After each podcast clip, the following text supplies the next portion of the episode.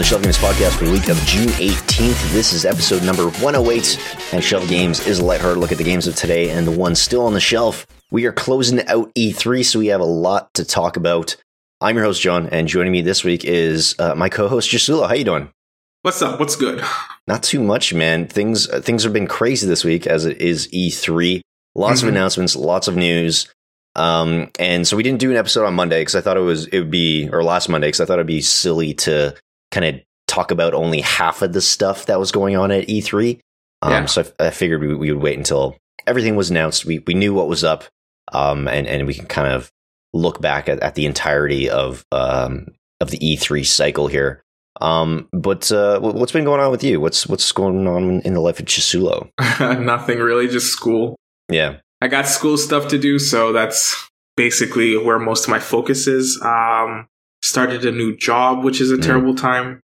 It's just not a good time to be learning new stuff because I'm already in school, so that's Yeah. dumb.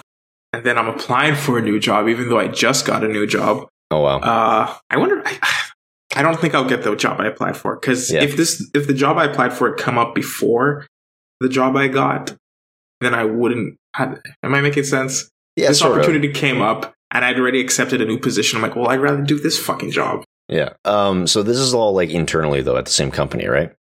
Yeah, it's all internally, but Yeah. like it would be a significant pay raise Nice. if I got nice. the other job, which would be Yeah. nice. Yeah, I've been busy with my uh, internship. You know, just kind of doing a million things there, and it's it, it's been good. Um, but it's also been keeping me busy and away from the things that I love to do. Um, Mhm. have, have you been playing anything lately, or just been studying and working? I haven't even had the chance. It's been.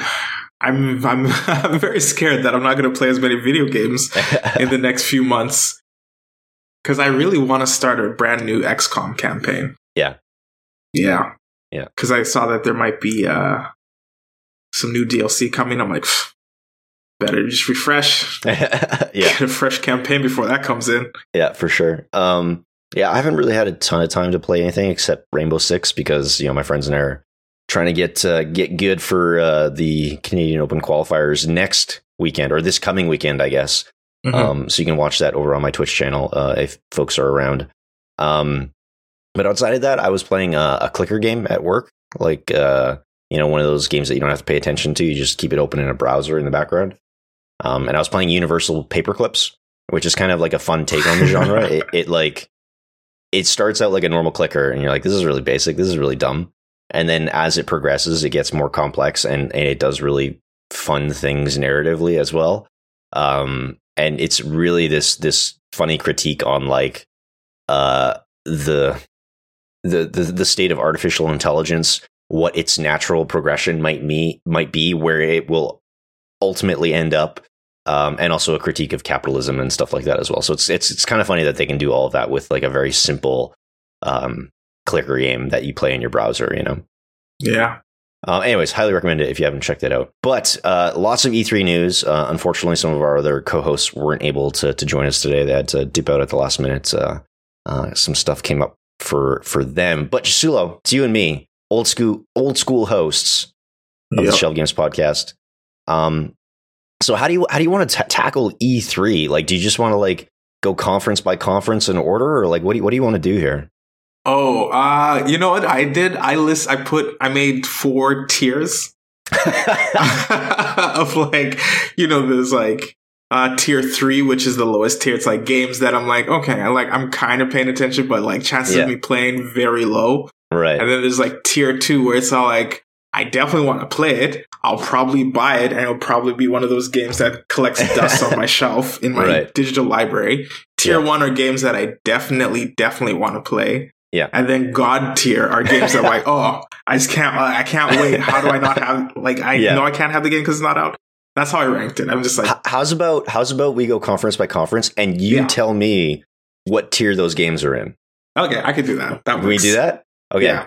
Um, so before we even start, like I, I think we were talking about this on the last show, but like E3 is obviously this huge marketing event. Like it's yes, it's cool. We get to find out about a lot of stuff that people are working on, but in the end, it's just like, hey, people want to sell you shit, and it's it's hard not to be cynical, especially you know as you get to be our age and you've seen so many E3s, you've seen so many product cycles that you like you understand how the game is played Yeah. and it's it's so rote at this point that it and and there's so many like extenuating circumstances around a lot of this stuff, like the the factors of labor for a lot of these these developers and and you know studios. It's just like, oh, were they crunching? Were they, were they being compensated fairly? And that some of that might come up a little bit later. But um, anyways, with that huge caveat aside, let's start with the first press conference. Uh, EA uh, seemed like a bit of a safe conference from EA. They showed off some stuff for Battlefront. They showed off uh, Battlefield 5 multiplayer. Looks really destructible um, in terms of environments and stuff like that.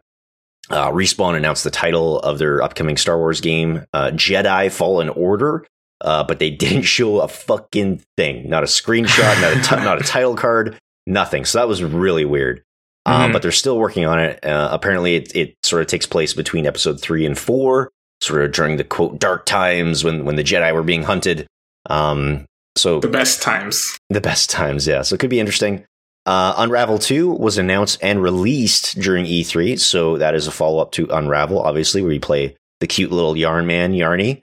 Um, mm-hmm. I don't know, looks kind of cool. Uh, this one is now two player co op, but you can still play it by yourself. Um, I don't know, where, where, does Unravel fall on, on, on your list, if, if, it even gets there? No, it didn't even make the list. Yeah, it doesn't even make the list. It doesn't even make the list. Kind of cute though, but I don't know. I remember uh, the first Unravel. I'm like, oh, that looks kind of cool, but then I immediately forgot about it. Just yeah, not even on my radar. And it sounds like it was interesting, but it also didn't sort of. It wasn't as uh, critically well received as probably some folks hoped it would be.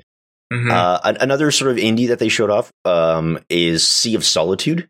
Um, and this comes from Jo-Mei Games, which is a German studio, which looks really, really cool. And they had with the, the I think the the creative director um, out on stage, Cornelia Geppert. Like no uh no teleprompter. She was just like talking about the game and you could tell she was really invested and really emotional about it. Um yeah.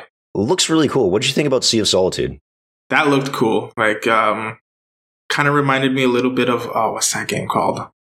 Uh Journey. Mm-hmm.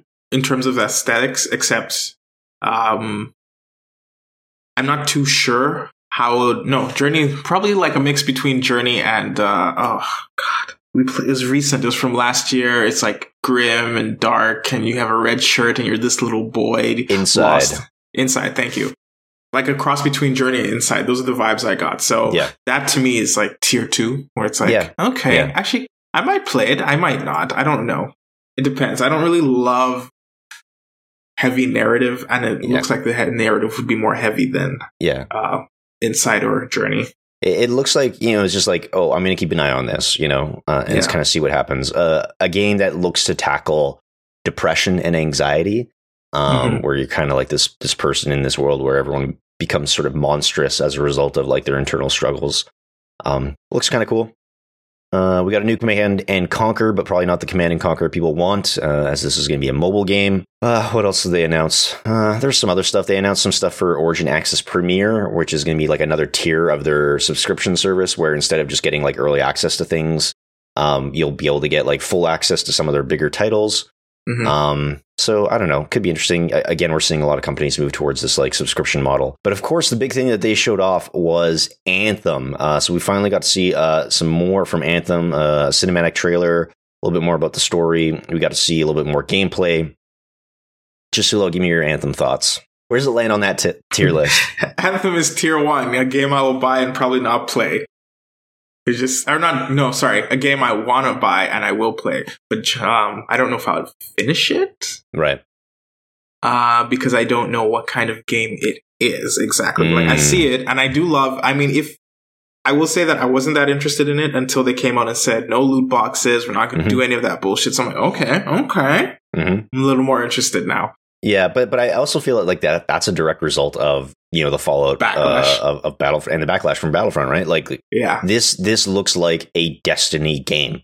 You know, it like, does. It looks like a different take on that style of gameplay, like that loop of go out, do missions, get get gear, play with your friends, and I would not be surprised if like the big in- incentive from the publisher when they're like in the early stages of this is like, okay, we're going to monetize with loot boxes because that's the mm-hmm. obvious choice.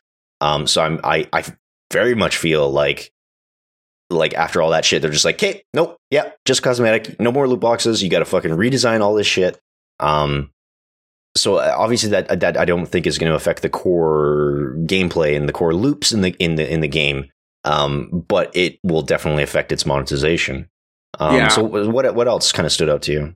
You know what? Now that we think, talk about it more, I think Anthem is tier two for me, where it's I buy it and it stays in my library. Yeah. and I don't play because I have Destiny 2, but I'm not really playing it. Yeah, yeah, for sure. And and like it looks cool. And from everything that I've heard, like the actual like feel of the game, like actually getting your hands on the controller, like flying and maneuvering and, and the combat kind of feels cool. I think I would need a group of people to play it with. Mm-hmm.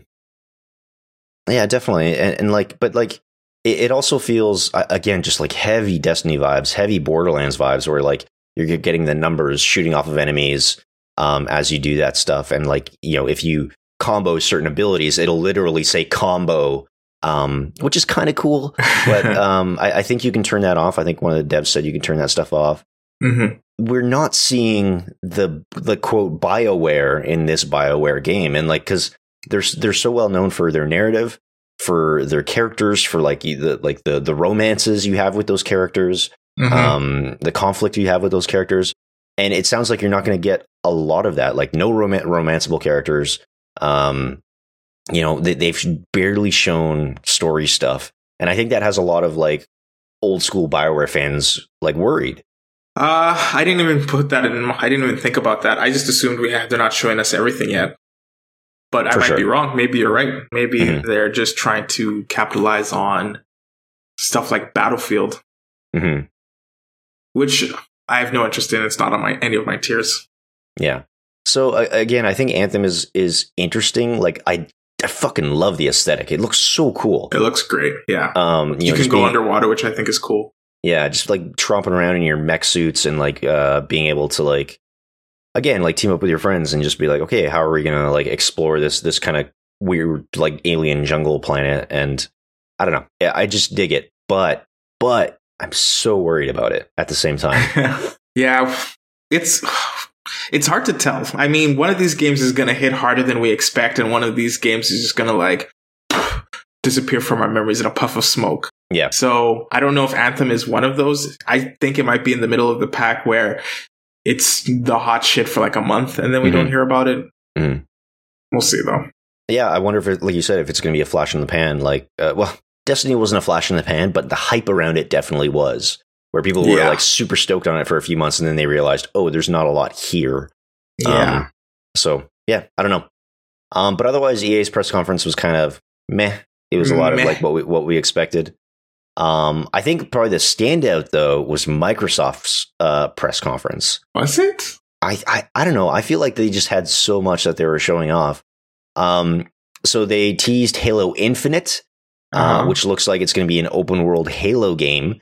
Um, which I think has a lot of fans of, of, of that genre uh, pretty excited. What did you What did you think about that sort of teaser?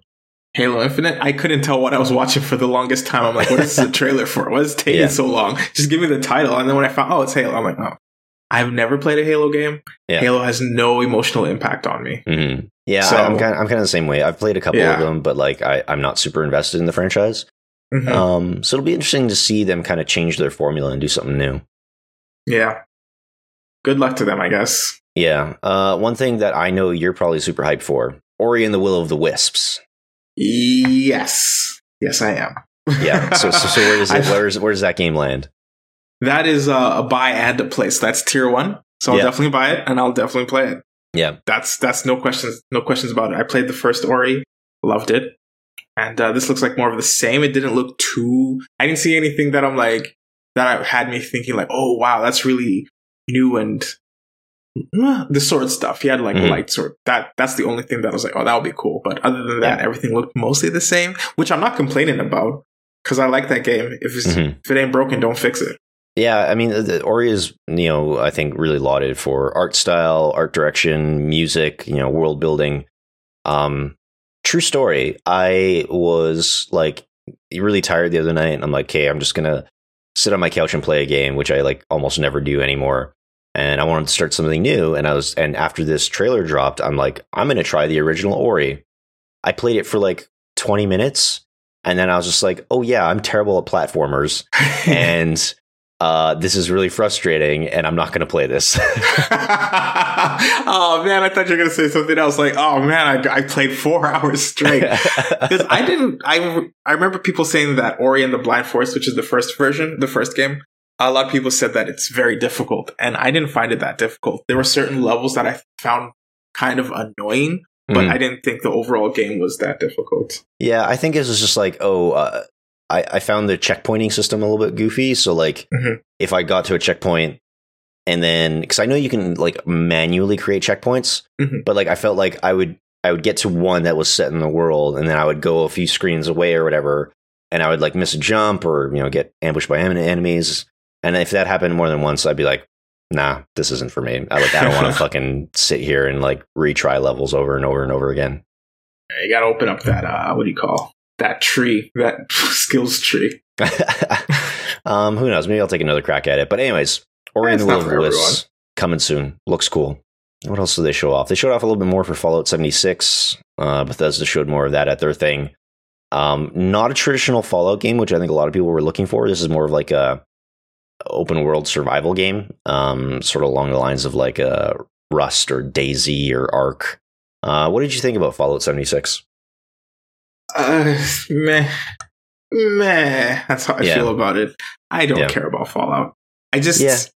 I tried, like, uh, I I bought Fallout Three and I played it a little bit, but I just couldn't get into it. And Mm. then uh, Fallout Four came out, and I thought maybe I'll I'll play this, and I just tried to watch some video of it to see what people thought, and I just even watching it bored me. Yeah. I don't know what it is about Fallout that just just doesn't grab me. So Fallout is interesting, but like the scope of Elder Scrolls and Fallout games is like so vast that you're just like Mhm. it. It feels like uh, how's that phrase go? It's like you know a, a mile wide, but like an, only an inch deep. You know, yeah, that's actually really accurate. I like that. And and like the post apocalyptic setting just doesn't do much for me. Like we see that so often. Mhm. Um, I mean, it, it does have that kind of kitschy ret- retro vibe of like what what would have been futuristic in the fifties.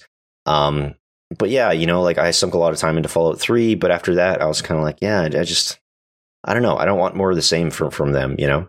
no, not at all. And them turning that into like a survival multiplayer thing, I'm just like even less interested. The multiplayer thing is the most interesting part about it to me, but it's not something that I think will entice me to buy it. So this for me is tier three, a game that I'm watching, but it's a game that I know I'm not going to buy or play. Right. Uh, they teased uh, the awesome adventures of Captain Spirit, which is a follow up to Life is Strange. It's going to be like a free sort of standalone thing. Uh, they showed more Crackdown 3. Um, I'm kind of worried about that game. They've been talking about it for a while, but like, Yep. I don't know. It just looks like more Crackdown. I was never a huge fan of that series. Um, Terry Crews, though, cool dude, funny dude. Uh, I like him. It'll, it'll be interesting to see him in that. Um, what else? Uh, Metro Exodus. Uh, did you have any thoughts on Metro Exodus? Again, post-apocalyptic, uh, sort of set in this Russian dystopia. Uh, it looks really good. Like the graphics on that are great. Um, I don't know too much about Metro. I haven't played any of the previous Metro games, so to Mhm. me, it just kind of looks like a, sh- a sh- uh, first-person shooter. Mhm. And I've seen a lot of those. I do know like there's probably more to it than that, but I just it just did, didn't grab me. Yeah, I, I think for for a lot of the fans of the Metro series, it's a lot about the world building, like sort of like this nuclear fallout. Uh, you know, you know, Russia, um, and sort of like trying to survive in, in that world, and and I don't know, interesting. But again, I think it's one of those wait and see type games. Absolutely, yeah. Uh, Forza Horizon Four looks kind of cool. Uh, for for fans of the racing genre. Uh, did you ever play any of the Forza games? I played Forza, yeah. I played Forza back on my 360, and then I picked up Forza. Uh, what numbers did I pick up? I can't remember what number it was. Not the Hor- I've never played a Horizon.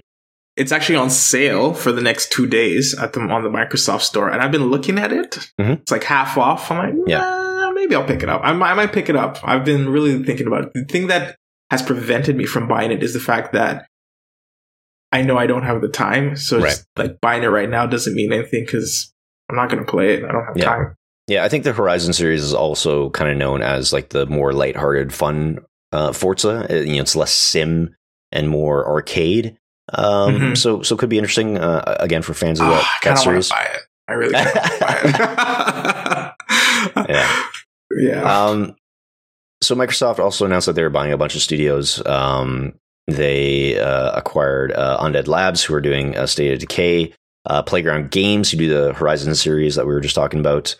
Um, they bought Ninja Theory, which is really interesting, uh, or, or not bought in Ninja Theory, but acquired Ninja Theory, uh, Mhm. who did uh, Hellblade: Senua's Sacrifice, Mhm. uh, which I really dug. So that's a kind of a cool independent studio that they've picked up. Uh, Compulsion Games, who are working on We Happy Few, uh, and they also launched a new in-house studio called uh, the the Initiative. So interesting to see them, uh, Microsoft, making those uh, acquisitions to again. I think as someone who is playing from behind in terms of their their competition with Sony, I think they're making some interesting moves to try and be like, okay, we need to get these studios to make sure we have these exclusives to drive people to our platform. Yeah, Sony is doing some shit that I do not like. Yeah. Um, but speak, I'm looking through the Microsoft uh, press conference, and I think you're right. Yeah, they had a really good one. I forgot because some of these games I don't think of as Microsoft games, Mhm. but I forgot that they were shown during the Microsoft press conference. Yeah. Um, so they also showed off uh, a little bit for uh, the Division Two. We can talk about that when we get to Ubisoft. Mhm. They showed off a new uh, skateboard game called Session. I think everyone was excited that it might be Skate Four, um, but uh, this looks like a its own sort of new thing. Uh, So for fans of of skating, etc., etc.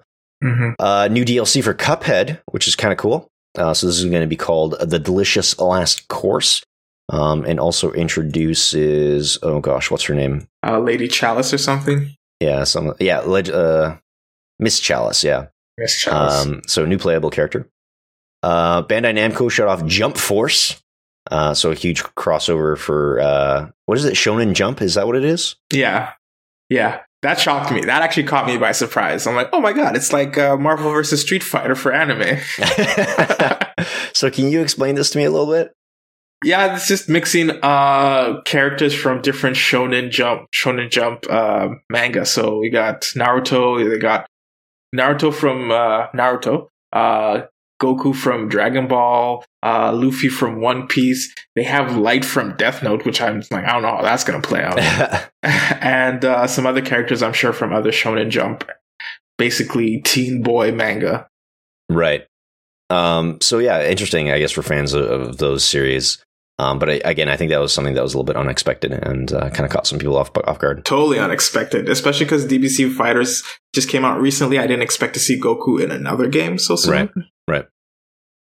Uh, Dying Light was shown off um, at uh, again at Microsoft. Um, or sorry, Dying Light Two, um, and this looks like a, a huge revamp of the original Dying Light in that uh, it looks like they're putting more of a focus on narrative to the point where they actually brought out Chris Avellone, who who's sort of re- renowned as like a uh, a fairly well known sort of writer for for a number of other uh, uh, games and titles, and has been working in the industry for quite a while. So.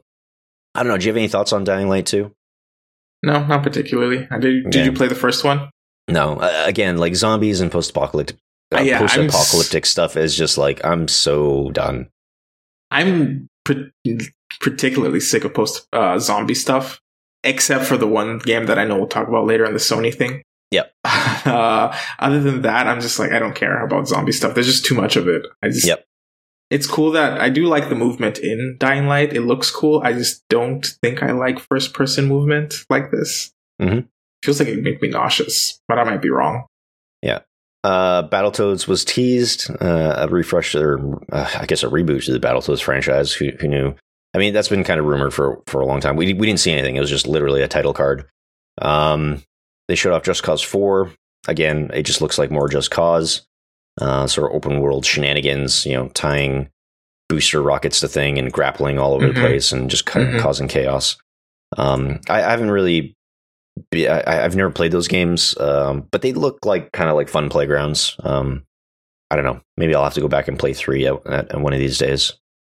Uh, they announced Gears of War Five, actually just calling it Gears Five, dropping the of War. Um, never played those games, but I really want to get into them. Like I think the the storytelling and some of the narrative might be kind of cool. Um, I don't know. Do you have any thoughts on Gears? Yeah, this was actually a really good trailer. Um, Mhm. It's what? Where is it on my? I have it as tier three, but I kind of Mhm. want to update it to tier two, where I buy it and maybe don't play it. Yeah. let's, let's, move, let's move it up because they really um i liked the trailer i thought was really good and also gears had that great trailer years ago with the mad world trailer oh yeah, when they first uh, sh- like teased like the original Gears of War. yeah yeah where it's just like a lot of i won't say violent it was kind of violent but not that violent violent imagery and like bleak Mhm. uh world view but Yeah. at the same time the music was so soft and gentle it was, it was great it was really done Mhm. well Mhm. i remember that distinctly Yeah. Um. So outside of that, I mean, there, there was so much at the at this one press conference. Uh, the, you know, Phil Spencer again kind of teased that the hardware team at Xbox is is is working on whatever is going to be coming next. Uh, which isn't really a surprise. You know, I'm sure Sony and Nintendo are thinking about you know what their next things are going to be.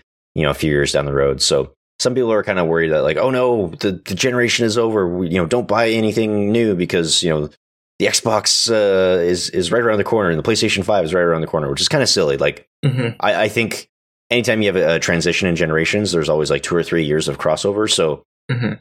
my guess, next year we get teases of what Xbox and Sony are working on, and then maybe 2020 we see new consoles.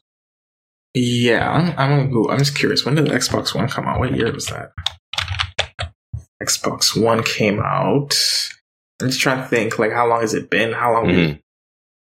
2013. Really? Yeah, Five years ago? yeah. So Huh. uh, theoretically, like seven years is usually around when we Seven start to is see. considered long.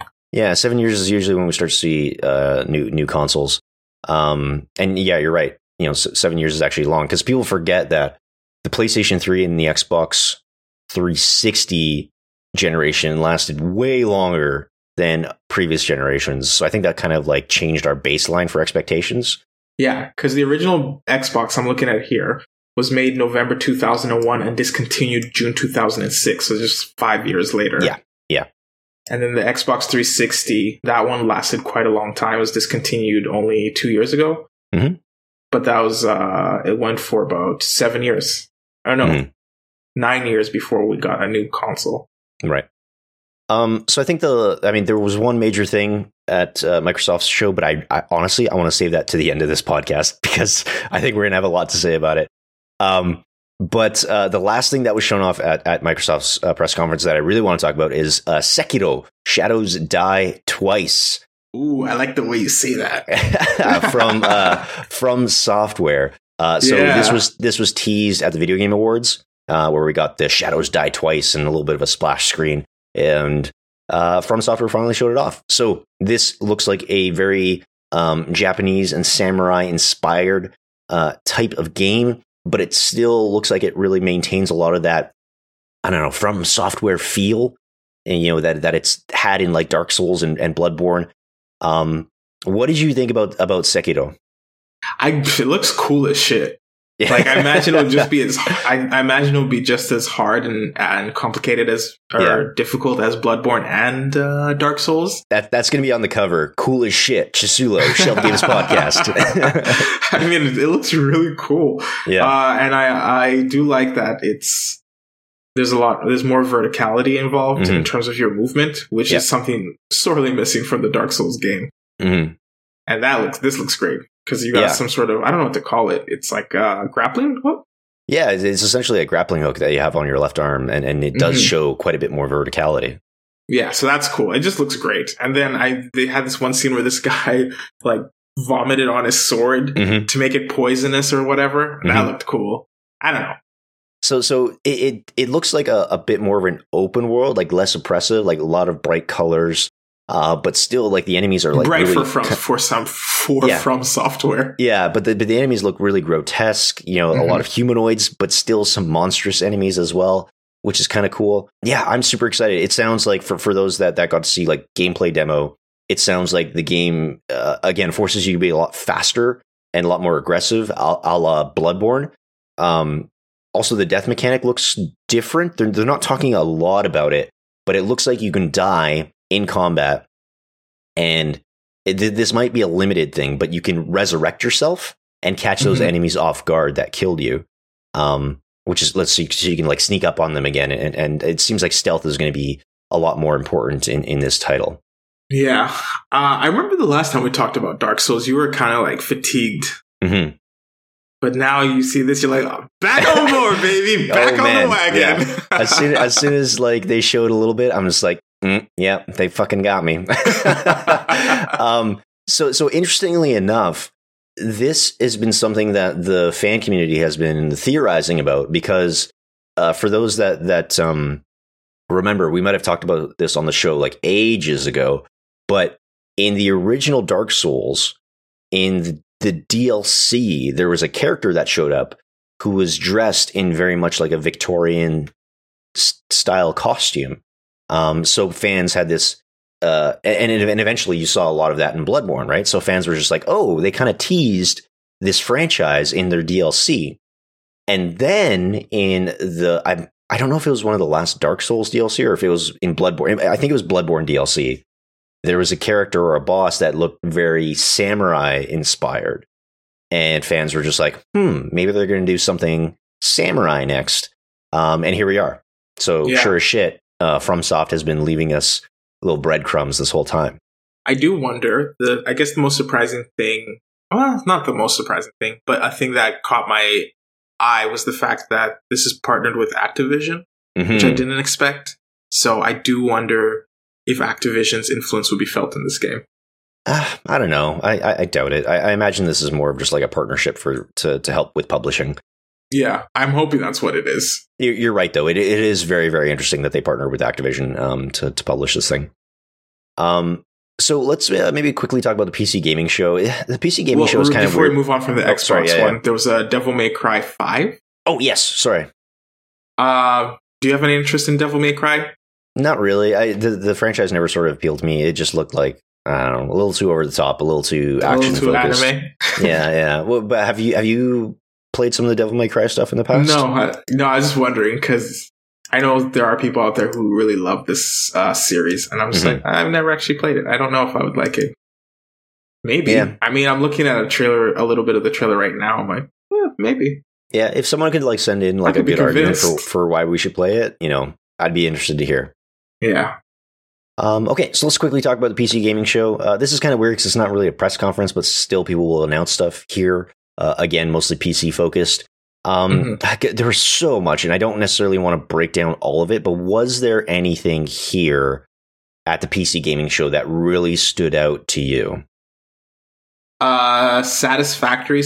I don't think it's a game I would personally play, but I'm like, hmm, that looks kind of interesting. Yeah. But it starts off where you see a lot of uh, vegetation and just very beautiful s- scenery. A lot of beautiful scenery, like uh, deserts, just all kinds of stuff. and by the end of it, it's just like all factories, which I'm like, I don't know how I feel about that. Yeah. Uh, it kind of feels like a 3D version of Factorio, which is like a top down, uh, sprite based sort of building game a lot along those lines where you're ga- gathering resources, building conveyor belts.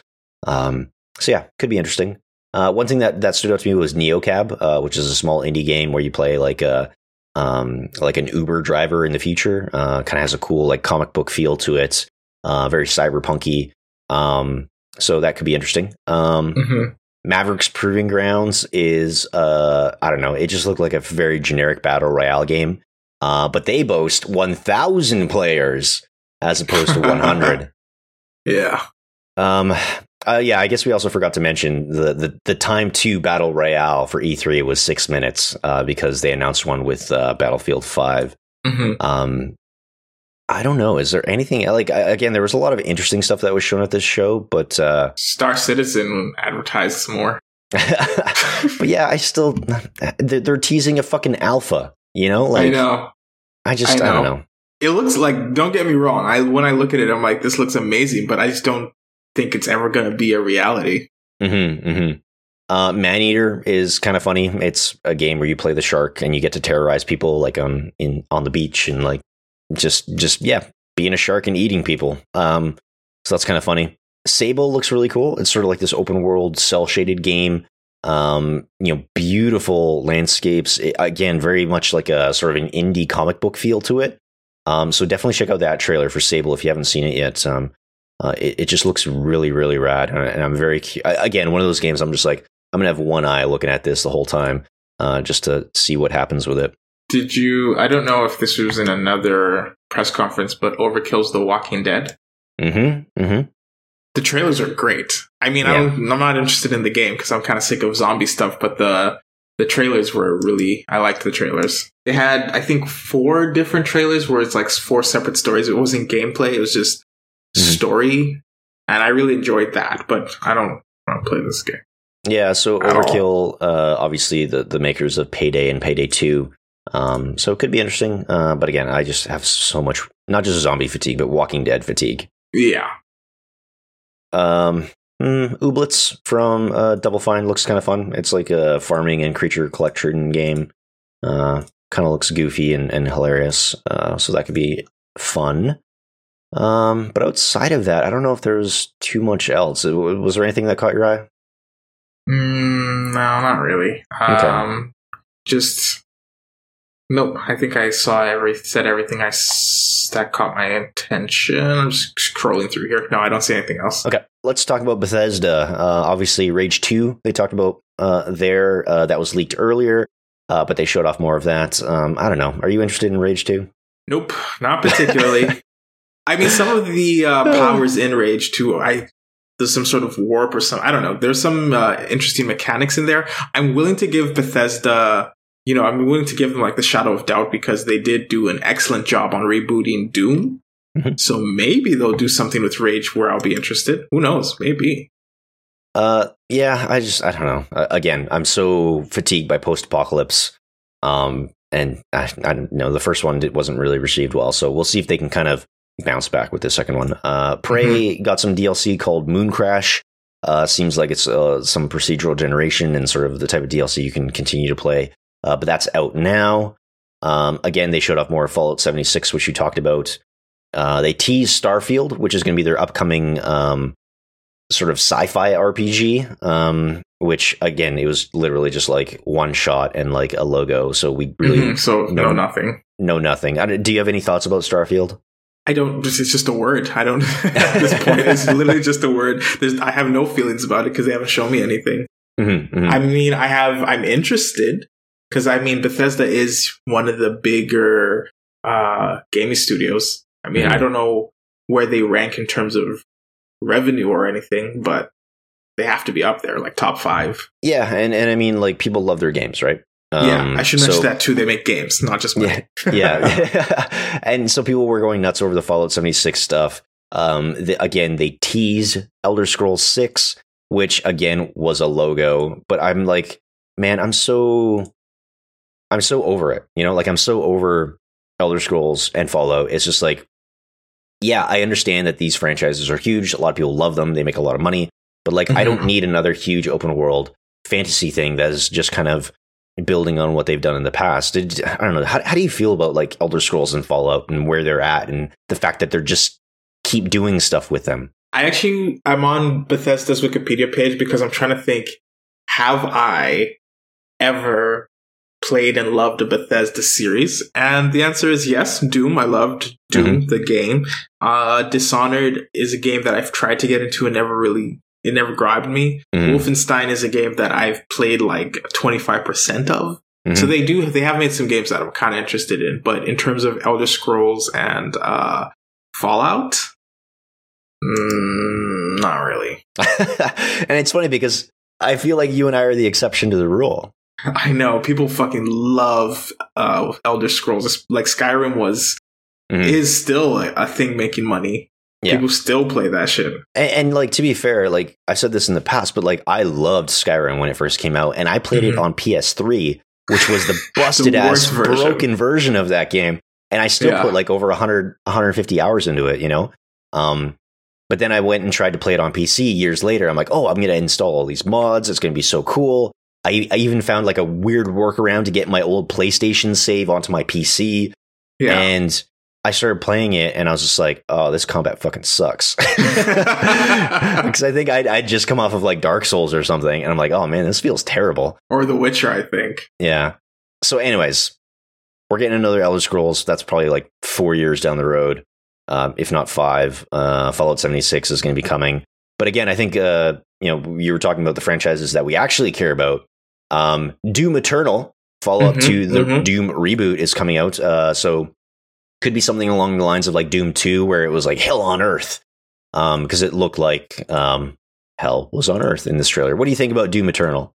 I'll play it. You know, I'll play it. Like I really loved Doom, even though I played like seventy five percent of that game without realizing I could rotate the map. I don't know how that happened.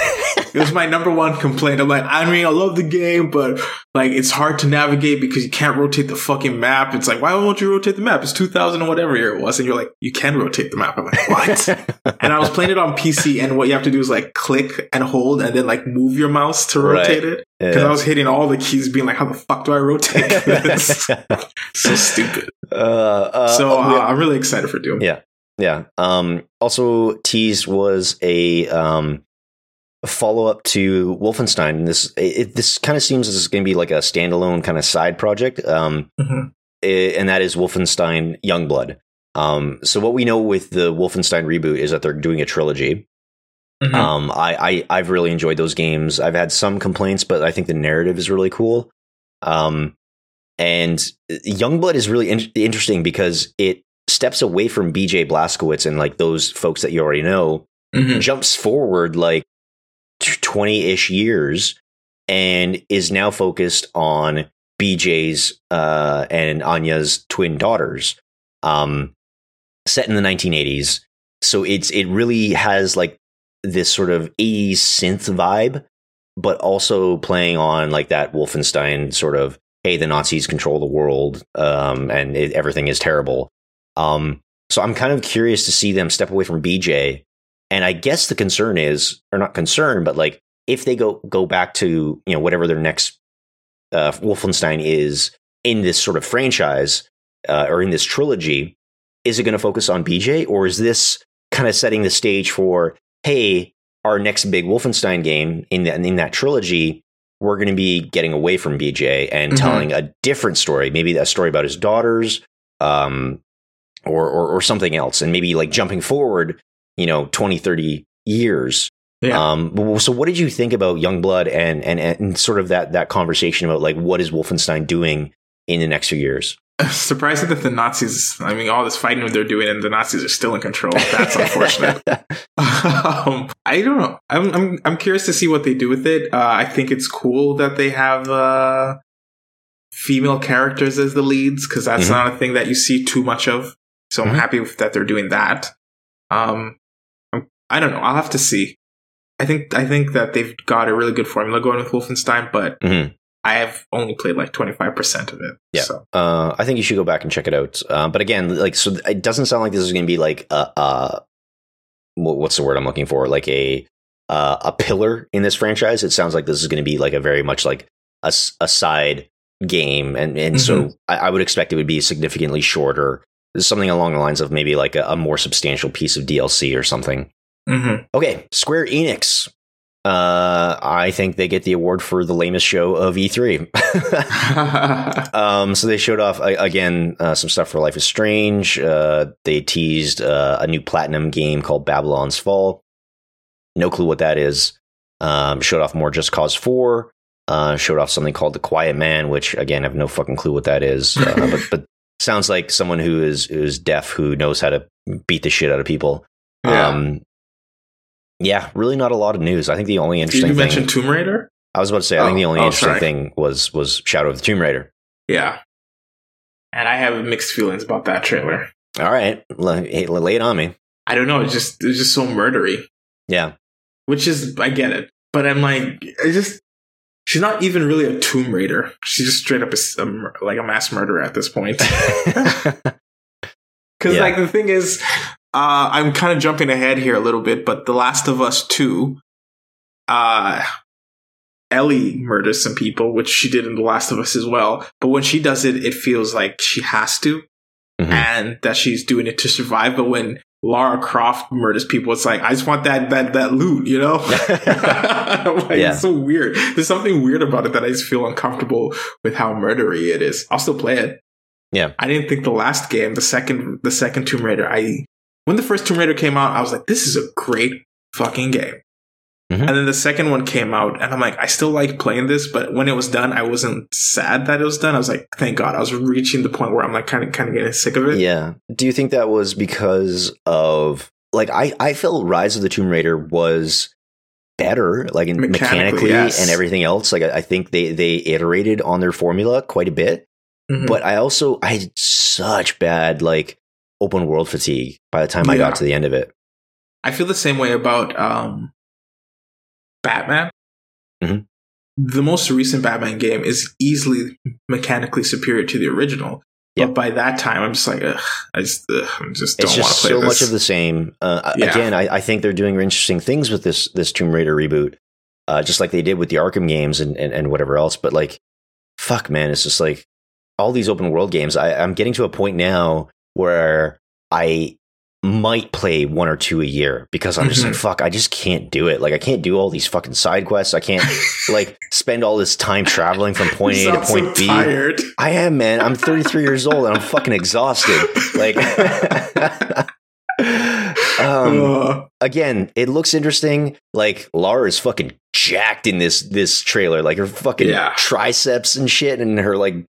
I'm like, man, she has been fucking hitting the gym. Yeah, Um, she's moving but- through the jungle like Predator. yeah, yeah. So I think it could be interesting. Uh, It one inter- interesting narrative thing I thought they were focusing on in this trailer, and again, some of the preview coverage that we were seeing of it is that it almost seems like they're trying to grapple with the fact that Laura is uh, a white woman who is coming in and uh, appropriating certain cultures or telling the the locals, "Hey, this shit belongs in a museum." Instead of, "Oh, hey, actually, this shit belongs here where because it was belongs made. to these people," right? Yeah, Um, so it's and and even in the trailer, you saw a lot of that. A lot of people saying like, "Laura, this is your fault. that You've caused this," and yeah, and it almost seems like they might be trying to grapple with that notion of like, "Hey, this person has come here and is is sort of a, an interloper and is sort of like, uh, you know, uh, again taking all of these these cultural artifacts from the, these people,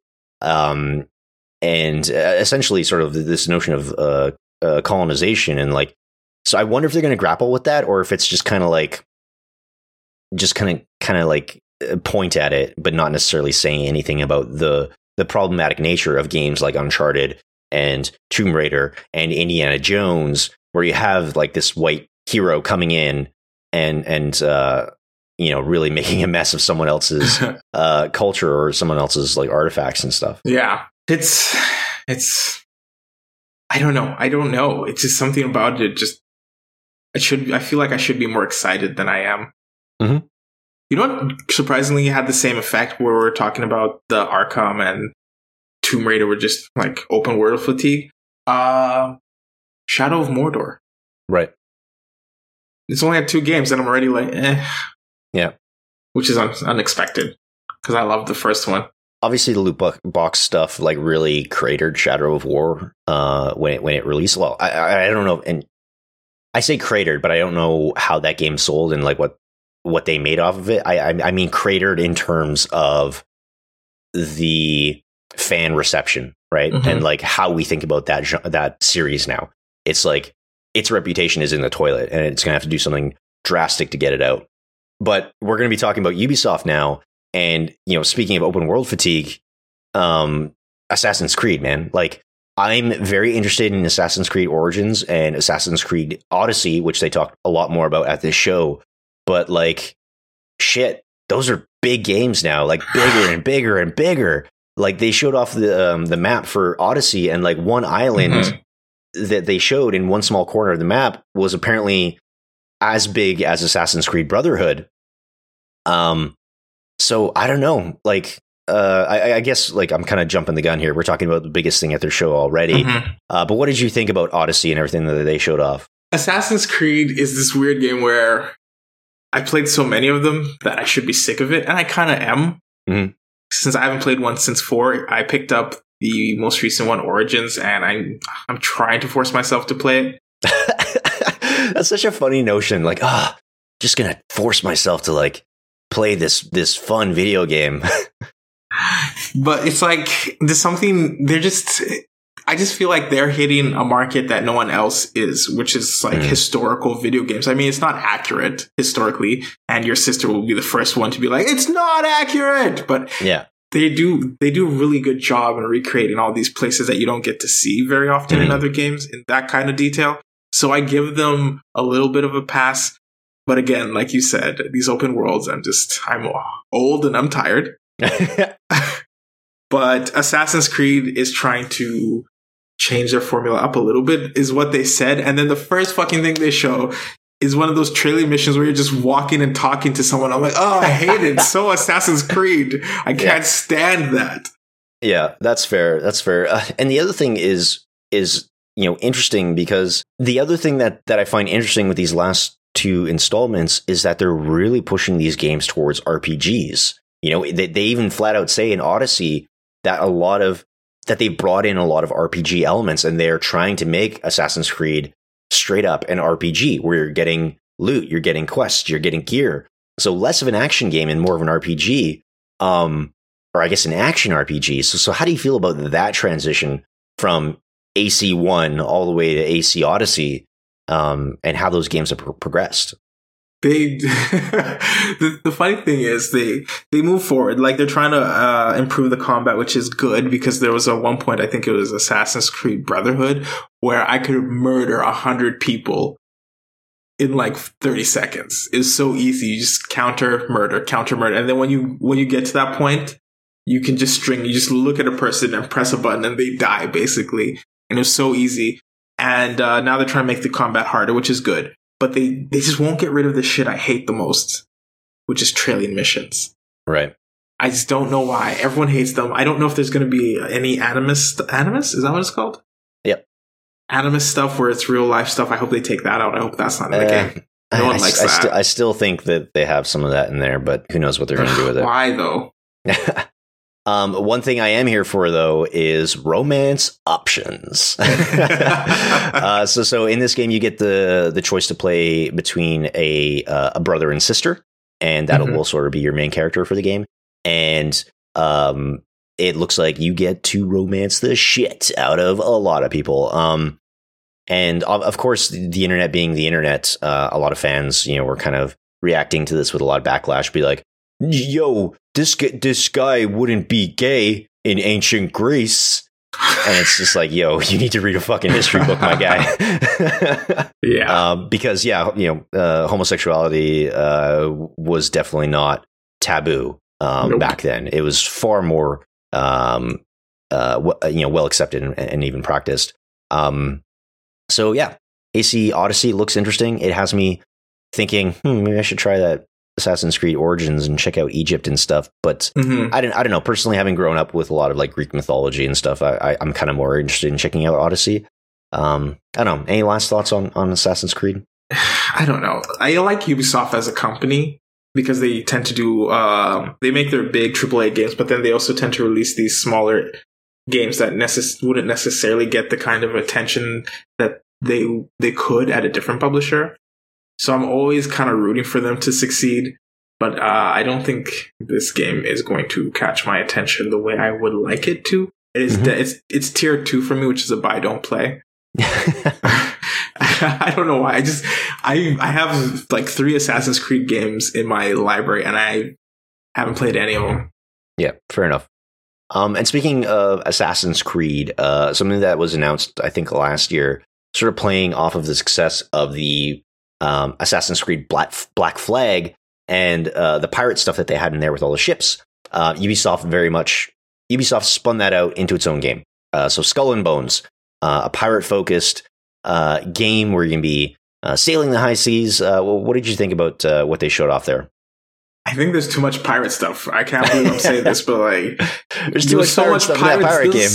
No, there's so much pirate stuff at E3. I'm like, ugh, who wants to play this? Yeah. I, I just don't think it's. I liked that part of Black Flag, but I wouldn't have liked Black Flag if the whole game was that. Yeah. Um. And, and you're right. You know, with this and Sea of Thieves, it just seems like, um, I don't know. Might, and might what's that other game? Uh, Kingdom Hearts with fucking Pirates of the Caribbean shit. Yeah, too much pirate stuff this E3. Yeah, we didn't even really talk about Kingdom Hearts, but like Kingdom Hearts 3 was shown off quite a bit. I don't know. Do you have, did, are you interested in that? Nope, not at all. nope. Um, Maybe if I had a kid. yeah, uh, they showed off some stuff for Mario and Rabbids uh, Kingdom Battle with the Donkey Kong DLC. Trials, new Trials is coming out. Um, so that's sort of, uh, I don't know, for people that, that like Trials. The Division 2. They showed off more stuff for the Division 2. Um, so this one is obviously set in uh, Washington, D.C. Um, I don't know. Do you have any thoughts on, on the Division 2? Not a whole lot of thoughts. It's just it's it's a shooter. It's third person. It's this time around. I mean, the way they always show the game, it's like this is how you're going to talk to you and your friends. You're going to be like, "Oh, what's that over there? I'm going to go do this, do that." But no one talks like that. It's not so natural. Yeah. I don't know. I just did you. I didn't play the first division. No, neither did I. I, I was very excited for the first division because I was like, as was I. I, you know, I eat up that type of, you know, Tom Clancy bullshit. Um, Mhm. even though I do have problems with it. Um, yeah, I was just like, oh, that's gonna be cool. There's like this natural or this this uh, you know chemical attack, and then all of a sudden you activate these secret agents who are trying to keep order in the city, and they're kind of running around New York and, and doing their thing. But like, really, it was just like a Destiny type game. You know, or it was a Destiny type MMO where it's like you're grinding to get loot. Um, it also seemed like there wasn't a lot there, and for them just to be like, yeah, we we're doing that again, but we're doing it better. I'm just like, ah, fuck, yeah, when the care, first man. division trailer came out, I remember people losing their minds. It was like, "Oh, look at him! He's like crouching by a car, police car, and he closed the door." Yeah. Oh man, Door closing physics. the best, the best. Another eh, strange thing about this is like in interviews the you know people have asked like hey you know this this game is set in dc and like it, there seems to be a lot of american nationalism in the game or, or just the fact that like you know you have these people trying to restore order and and and um the fact that like there was one scene where they're storming the capitol building in washington and someone was just like hey what are the politics around this game and it was just kind of really dismissive and very silly for the developers to be like, "Oh no, no, we're not taking a political stance." It's just like, come on, man! Like, what's just like, if your game doesn't have anything to stay, say, then like, why the fuck should I care about it? You know? Yeah, Um, and and for those people that, that say that games aren't political, like everything is inherently political. Like Mario has politics. it does. I mean, you have this guy who is like trying to overthrow the monarch in this kingdom. Fair enough. Fair enough. You got me. You got me. um, okay. Uh, the biggest thing at the show, though, of course, was Beyond Good and Evil 2. Uh, what did you think about them showing off a little bit more for Beyond Good and Evil 2, this game that they've been teasing for years? People have been really chomping at the bit for them to do something with this franchise. Um, so they finally showed us more. What'd you think?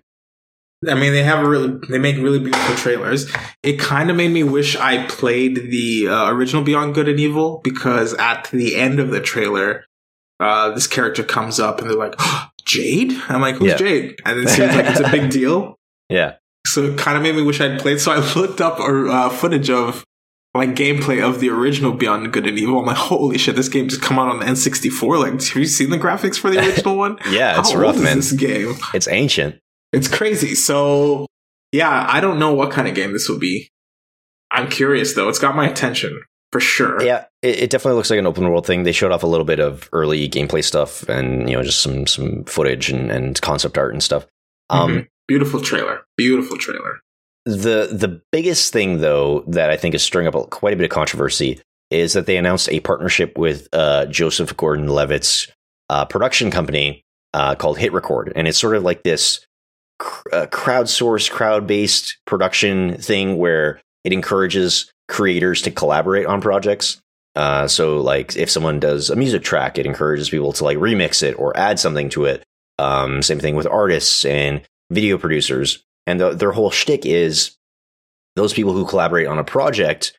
Um, once that project, you know, if that project gets published and starts making money, creators get paid Mhm. um, which uh, you know that company has been around for quite some time. It seems to be fairly successful for him, and, he, and he's done a lot of stuff with it. Um, but the Ubisoft announced a partnership with him, and that fans would be able to uh, collaborate to try and get certain pieces of artwork or music or or you know graffiti or whatever into Beyond Good and Evil Two. Um, but that immediately got quite a bit of um, people sort of speaking out against that that whole concept because essentially what it was doing is it's asking fans to create stuff for free and to to labor for free with Mhm. like the the the the hope that their stuff is good enough to make it into the game. Right. And on top of that, Ubisoft has only set aside a budget of fifty thousand dollars um, to pay those creators. That shocked me. And again, that's only if their stuff makes it into the final game. So, what did you think about this whole crowdsourcing thing um, that they're trying to do with Beyond Good and Evil 2, the partnership with HitRecord, uh, the backlash from, from people who are saying, like, hey, spec work is fucking bad, like speculative work, essentially doing work for free with the hope that you will eventually get a job and the hope that you will eventually get paid is a shitty labor practice. Yeah. What did you think about all that? Uh, Well, I agree. Um, I don't work for free, so other people shouldn't either. I understand that it's hard to pay someone before you see what they do, especially in something like this. But at the same time, I do feel that a lot of graphic designers, artists, that kind of stuff get taken advantage of with this kind of stuff. Mhm. And the fact that they only allotted $50,000, I just, I can't get behind it like that. Ubisoft made 2 billion last year. That's craziness. Yeah. So putting aside fifty thousand dollars to pay creators uh, again seems very exploitative. Seems like you're trying to get people to do work for free, um, or at least get do work for pennies. Mm-hmm. Um, so yeah, a lot of people are really upset about this. Uh, uh, and again, like doing work for free is is is silly. Um, you know, uh, I understand the the notion of doing like an internship to like get your foot in the door somewhere, but like. Yeah, you know, like that, that's a little bit different. Like asking someone to like completely completely work for free, like you could put hours and hours and hours of your life into a project, and then you submit it to Ubisoft or HitRecord, and they say no. Like that's fucking time and labor lost. You know. Yeah, it's it's just not. It doesn't feel fair. Mhm. But again, I don't know how you go about getting this done. Like, how do you? Like, who do you? How, how do I put this? Actually, you know what they should do? They should just hire artists to do Yeah. the work. or or like have people s- s- submit their portfolios, right? Yeah. I guess you just hire people. Just hire people to actually work on the thing. Yeah. Um. So yeah, a lot a lot of controversy around that right now. So we'll see if they walk that back or if they're just going to kind of go through with it. But I think it's kind of a bad look right now for them. Um. And they're going to have to Yeah. do some damage control to to kind of figure out what they're doing there. Uh, poor Joseph. Why would you put yourself in this situation? Yeah. Okay. Sony. Um, I think it was a bit of a lackluster show for Sony. Um, but then again, they did tell us beforehand, hey, we're focusing on these four big games. Um, and that's all we're going to do. Because again, they have their own show in the fall. yeah, That's I was about to say. yeah, that's probably where they're going to put most of their focus now. Um, so they showed off uh, The Last of Us Part 2, uh, Spider Man, Ghosts of Tsushima, um, and what was the other thing they were showing off? Um, Death Stranding And control. and Control. Uh, we had a couple other smaller teasers like Nioh 2, um, Resident Evil 2 Remaster, which I think a lot of fans are excited for. Um, okay, let's talk about some of that stuff. What do you think about Spider Man? It looks great. It looks so great. I think I have to buy a PlayStation because I can get a lot of the Microsoft games through the Microsoft Store Mhm. on my PC. I don't know about all of them, but most of them, I think, Mhm. if they're published by Microsoft. So I kind of feel like I'm just going to get a PlayStation because I want to play The Last of Us. I want to play Spider Man. Spider Man looks so good. A lot Yeah. of it does look like, um, QTE stuff? yeah, there might be too much of that. Like there's too many scenes where it's just Yeah, not actually prompts. doing anything, Yeah. but it looks so good. Yeah. Uh, so yeah, you, you saw a lot more gameplay. You know, you know, Spider-Man kind of going to the high security prison and all the villains breaking out and stuff. Um, Mhm. I wonder if there's going to be too much of a focus, or I wonder if there's going to be too mil- too many villains that the game feels unfocused. Um, but the the Arkham style combat that they showed off and the traversal stuff they showed off looked really fucking cool. hmm Well, I mean, I, this is basically Arkham because Arkham Asylum had a ton of villains, and I didn't Right. feel bogged down by that. So the Right. thing, just the movement, the movement looks so good. It's moving around, Mhm. like nothing looks like an accident. Yep. I just don't know how well it will feel to play. I hope it feels as amazing as it looks. Uh, so, what did you feel about, or, or how did you feel about uh, Ghost of Tsushima, uh, which is coming from Sucker Punch, so the studio that did the infamous games? Um, yeah, again, another samurai game looks beautiful. Um, but what did you think about uh, that that quick sort of uh, demo um, that they showed off? I think I should say that uh, the From Software game is a ninja game. I'm kidding. I don't know if it's actually a ninja game. Uh, it looks so good. Like, like I'm. I mean, just what a beautiful this Ghost of Tsushima thing. Mhm. What a beautiful game. My God. Yeah. Like the scenery and just the way the wind moves with the leaves and the grass and the trees Mm-hmm. and just like at first when it was playing, I thought it was a trailer. I'm like, this is gameplay. I'm Mhm. Like what the f- the lighting? Well, uh, It just looks again, to be, to be fair, like E3 demos, take them with a grain of salt. Like, who knows what the final product's going to be? Very true. You're that's true. If I could get this on PC, then for sure I'm like, yeah, yeah, this is legit. But Mm. it looked it looks great, Mm. and I'm you know I'm gonna buy myself a 4K TV at some point this year. nice. so I'm gonna have to save up, but Yeah. uh, yeah, this looks like the kind of shit. There's one scene where it's him versus him being the main character versus three people, and he's just standing there, and the wind is blowing, the music is playing, and it slowly zooms in, and then he just one strike kills the guy. Yeah. Gorge, gorgeous. Yeah. So, so again, it looks like a much more serious uh, samurai game as opposed to something like uh, Sekiro, which is you know very much like a, a FromSoft sort of dark fantasy samurai game with monsters. Right. This looks like Yeah. It, I think the premise is like this is set during the oh god when is this set? Edo era, I'm guessing. Yeah, I I, can't I, remember. don't know if that's true. I can't remember which era this is actually set in, but feudal Japan after a Mongol invasion, and you're sort of this one samurai kind of trying to rest rest that back for, for your people or what have you. Um, so it looks interesting. Looks like there's some cool samurai duel stuff. Um, but yeah, beautiful trailer, like you said. mm-hmm. Looks gorgeous. Um, all right, let's let's do it. Let's talk about Kojima. Death What you get? Stranding. So they showed off eight minutes of trailers and gameplay for Death Stranding. yeah. And I'm even more fucking confused about what that game is. it looks like you're a delivery man of some kind. yeah, so it looks like uh, Norman Reedus plays some sort of delivery man. I was joking, Um, but I might be right. Yeah, it's just you have to watch this trailer. It's so fucking wild. Um, at one point, he tears a toenail off, which is like probably the most gruesome, worst thing I've seen at E3. Yeah, I looked um, away. I looked away for sure. Uh, what, what what did you think about this trailer? Like like talking I through don't it. know what I knows what to think. I have no idea what I watched. I mean, whoever's in charge of picking the soundtracks, I think, is doing an excellent job. Mhm. But I just don't know what this game is. It just looks so different than the last trailer I saw. And I just, I don't know. The thing that concerns me the most was the scene where they were like, uh, he's trying to avoid some sort of ethereal black smoke beings, Mhm. which was like my least favorite part of um, Metal Gear Right. where there's those supernatural soldiers that you have to like avoid. Oh, I'm like, yeah, yeah, yeah. it's so annoying. So I don't want to do that in this game, but I probably will because that's what it looked like they showed us. And then it looked like it got him and killed him, but he somehow created a baby clone of himself. I think. I don't know. Yeah, who knows? He's still got that weird baby in a jar that he carries on his chest. Um, they introduced a couple new actresses um, in this trailer. Um, gosh, uh, so that is uh, Leah or Leah uh, Seydoux and uh, Lindsay uh, uh, Wagner. Yeah, Death Stranding, still fucking wild. Who knows what they're doing there? Um, Yeah. but you know, I'm I'm on board for whatever Kojima has in store. yeah. Because I have no idea. I have no idea. So Control, uh, third person action game from Remedy. Uh, so those are the folks that did uh, Max Payne, Alan Wake, uh, Quantum Break. This feels like a, a lot. They're, they're borrowing a lot of the stuff that they, they did in Quantum Break uh, in terms of Mhm. like slowing down time, um, manipulating the environment. Uh, I don't know. What, what did you kind of feel about this uh, this announcement for Control? It looks cool. It looks really cool.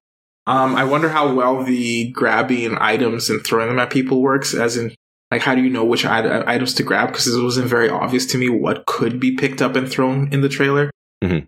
But it just looks amazing. It looks awesome. And again, another female character, which I'm always gonna champion. Mm-hmm. Yeah, for sure. But not as much as I champion black characters in video games because I can I don't think I saw any this year. Uh, Terry Crews. True, Terry Crews. Yeah. Um, but you're right. You know, um, I think that's that's something that the industry still struggles with is like yeah, prominent characters of color in video games. Uh, you know, we saw some Asian characters, um, but outside of that, yeah, Uh, I can't really think of, of too too much. And even presenters like on stage, you you don't really see a lot of people of color. You don't really see a lot of women of color um, presenting on stage as well. Um, but um, let's talk about the the big thing. Let's talk about Last of Us Two. What'd you think? Oh, I thought the big thing was Kingdom Hearts. My mistake. I'm, I'm, kidding, obviously. Uh, Last of Us 2. This game is just a masterclass in presentation. Mm-hmm. Just, uh, they've done such a great job. Um, it was violent. It was super violent. The first half of the trailer is really sweet and nice and just beautiful music.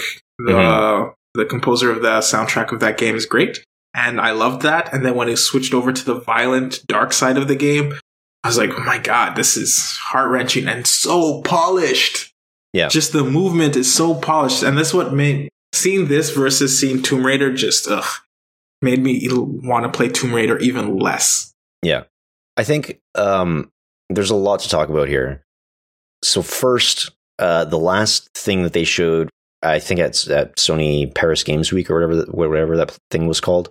Um, that trailer was like so out of context. We didn't know any of those characters. It was just like violent. It like really yeah. bordered on like torture porn.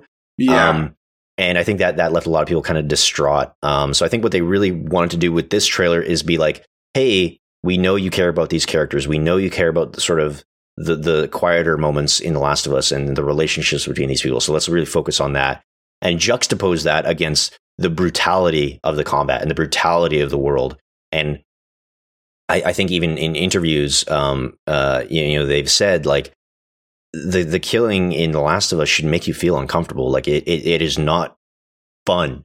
Like like I think Naughty Dog has even said they don't want to make a fun game in The Last of Us. They want to make something that is memorable and something that is engaging, right? Mm-hmm. Um, so you should feel bad when when when you're in combat, and and like it should disgust you uh, which I think is a really interesting take on the game. And again, ju- juxtaposing that with the, the sweeter moments, the softer moments. Saw like I think the first time you ever you've ever seen a very very realistic kiss in a video game. It's not yeah. just two two like dolls smashing their faces together. um, yeah. And it sounds like they put a lot of work into making this this kiss as realistic and as as sweet as possible. Yeah. And again, a kiss between two women, which you don't necessarily see on on a main stage like this. Um, so really cool for them to to highlight that type of thing. But yeah, man, the, the and again they showed off what the actual game is going to be, which I think is was one of the, the, bigger complaints. Like no one really knew what it was going to look like. So you see yeah. Ellie maneuvering like you know they had in the past. Uh, looks more polished. Looks like you can do, do a lot more cool stuff. But uh, what did what did you think about the, that actual gameplay stuff that they showed off? I mean, the gameplay was not my favorite part of The Last of Us, the first version but I cannot deny that uh, they're just so masterful at. I don't know how they even program all this stuff and just make it look so good. Like the yeah. foliage looks good, the movement looks good. It's almost it's just, too too good to believe, right? Almost. It's just this is the kind of game I would love to show my parents to show them how far video games have come, but I know I wouldn't show them because my mom cannot stand the violence. yeah, yeah. But I'm like, just look at this.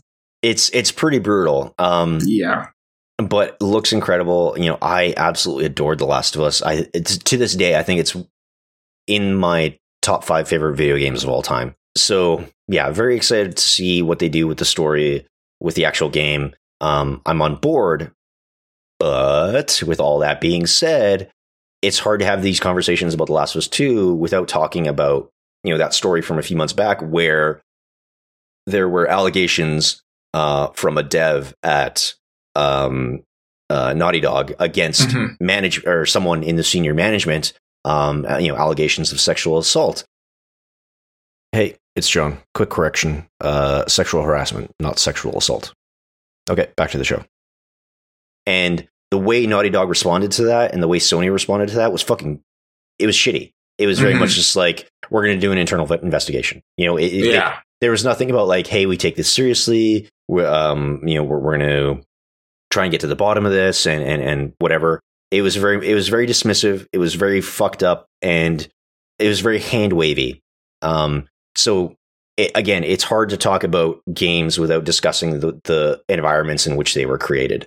Um, mm-hmm. Like it's hard to talk about um, Detroit Become Human without talking about again similar allegations of sexual harassment um, and toxic work environment at Quantic uh, Quantic Dreams.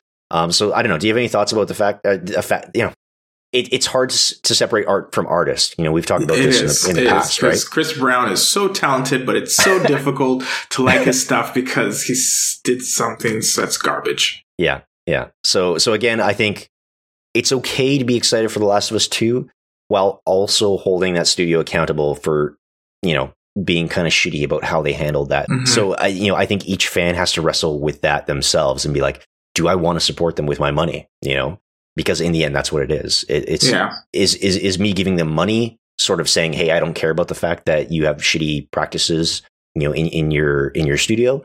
Um, and and I think that's a really tough question to ask people. You know, like I'm not going to pay money to go see a Woody Allen movie. You know, because fuck that guy. Yeah. Um, yeah. You know, I can't go back and watch reruns of the Cosby Show. No. So uh, again, I, I think there's no easy answer. There isn't. Um, the only the only reason I can kind of get behind it is I'm not necessarily getting behind the behaviors, but there is more than one person who works at the company. It's not like yeah.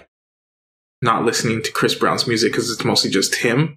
Mm-hmm. But when there's like a whole group of people who worked really hard on this yeah. game, I don't want to just say like, oh no, one person did shitty, so everyone mm-hmm. has to be punished for it. Yeah, or because the, the management didn't make uh, a better, or because management didn't handle this as well as they should have, does that mean I, sh- I should not support like the hundreds of people that work at that studio?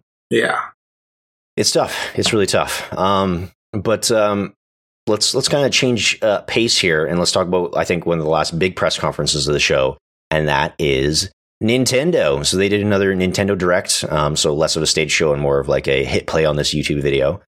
Mm-hmm. So uh, big stuff from Nintendo. Uh, they announced a new Super Mario Party for the Switch uh, where it seems like you can get a couple switches involved in terms of like putting them next to each other for uh, the different games that you would have and, and that sort of thing. Mm-hmm. Um, I don't know. Do you have any thoughts on Super Mario Party?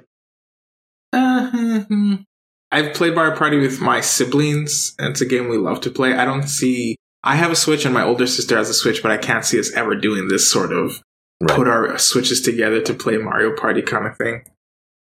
So Mario Party is a can be a very frustrating game because you could be in the lead by a significant margin and then some random ass game will take away like more than half your stars. It's insane. Yeah. Um, kind of fun for parties, literally in the title, but um, yeah, I, I don't know if it's the type of thing for me. So, anyways, for those that like that series, there's more of that. Uh, Xenoblade Chronicles 2 is getting more DLC if you're into that. Uh, Fire Emblem is coming to the Switch with uh, Fire Emblem Three Houses. I don't know. Do you have any thoughts on Fire Emblem? I am kind of interested. Yeah, I played Fire Emblem. I played Fire Emblem. What? That sounds weird when I say it. I played it on my Switch, or sorry, my 3DS. Mm-hmm. So uh, yeah, I'd love to play this on my Switch because this is the kind of mobile game that I would play. I know it's not a mobile game technically, but the Switch is mobile, so I can take it with me and I can play this game on the go, which I definitely would. I don't know. Fire Emblem is weird. I don't know why I like it. Yeah, you, can can you sell me on this weird anime bullshit? it's not the weird anime bullshit that I like. It's the on. It's like the tactic. It's almost turn based. Mm-hmm. So like you like XCOM, so you might like this, but it's not as good as XCOM, obviously. Right.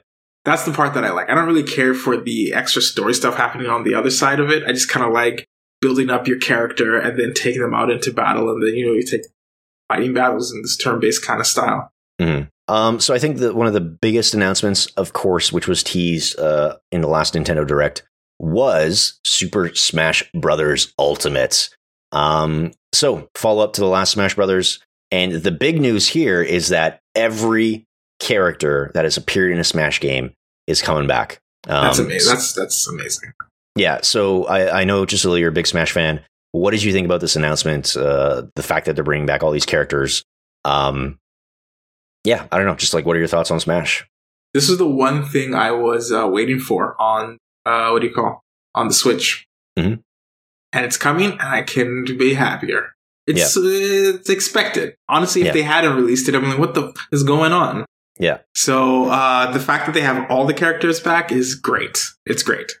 I mean, I'm just so happy. I love Switch. I mean, I love Smash, and I can't wait to play it on my Switch. So this is just yep. good news overall. I don't even know what else to say other than thank God.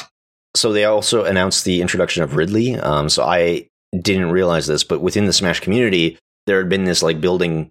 I don't want to call it a joke, but like this building sort of pressure with every Smash release. The fan community was like release Ridley, who is sort of like the the the main Metroid villain that Samus fights again uh, against in those games. Because um, there had been like some some teasers in previous games of of Ridley like kind of being on the periphery but never showing up. Mm-hmm. I I didn't know that. Uh, I I'm not too familiar with Metroid's uh, villains. I didn't. I just think the name is unex- unexpected. Ridley mm-hmm. Mm-hmm. for what it is, which is like a little, almost like a dragon. Yeah, who just like has like someone's first name. yeah, I don't know. I didn't. I didn't realize that people were expecting that character because I'd never even heard of that character until yeah, it got same. announced. Uh, but then again, you and I aren't like super entrenched within that uh, that that fighting game community. No. So, anyways, yeah, it looks interesting. I, at the same time, I'm kind of like I'm happy that they did this because it gives fans what they want. It gives them a smash with everything that's coming before. What that allows them to do is just step away from that with whatever they do next. It kind of allows them to be like, okay, let's go back to the drawing board. Let's change up Smash. Let's do something interesting. Let's take risks because I think that's what I want to see from them. Because right now, I'm not really interested in Smash um, mm-hmm. because it's it is so iterative and it's so much of the same. Uh, so I'd be curious to see what comes after this. Smash to me is just one of the. It, it is the best. Uh, well, I was gonna say it's the best fighting game on Nintendo's platform, but Nintendo did have Street Fighter. I don't know. It's just it's just fun to play. I don't I don't take it too seriously. Mm-hmm. I'm not like in competitions for it, but I have seen some competitions, and I'm just blown away with people's skill. I don't know. I'll play it. I like Link. I like playing as Link. Uh, I see that they have Link from Breath of the Wild, which mm-hmm. is kind of cool. Do they have different versions of Link? Or it's just the Breath of the Wild one? I don't know. It's just good that they have everyone coming in. Was Snake? Yeah, Snake is here too. I was checking. I'm like, yeah, Snake's on here too. Yeah. Which is hilarious. Voiced by David Hayter himself. That's hilarious. Uh, people are upset though because his, his, tushy is not as uh, as nice as it was in previous games. what do you mean? Like he's got a flat butt, and people are like, "Yo, bring back that that juicy juicy tushy."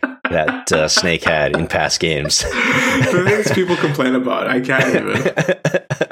Um, but uh, people aren't complaining because uh, they got what they wanted. Fortnite is also coming to the Switch, uh, so that is out now, and apparently really fucking successful. Like it, it was, it was leaked that, that the game was going to be coming to Switch uh, in the Walmart leak.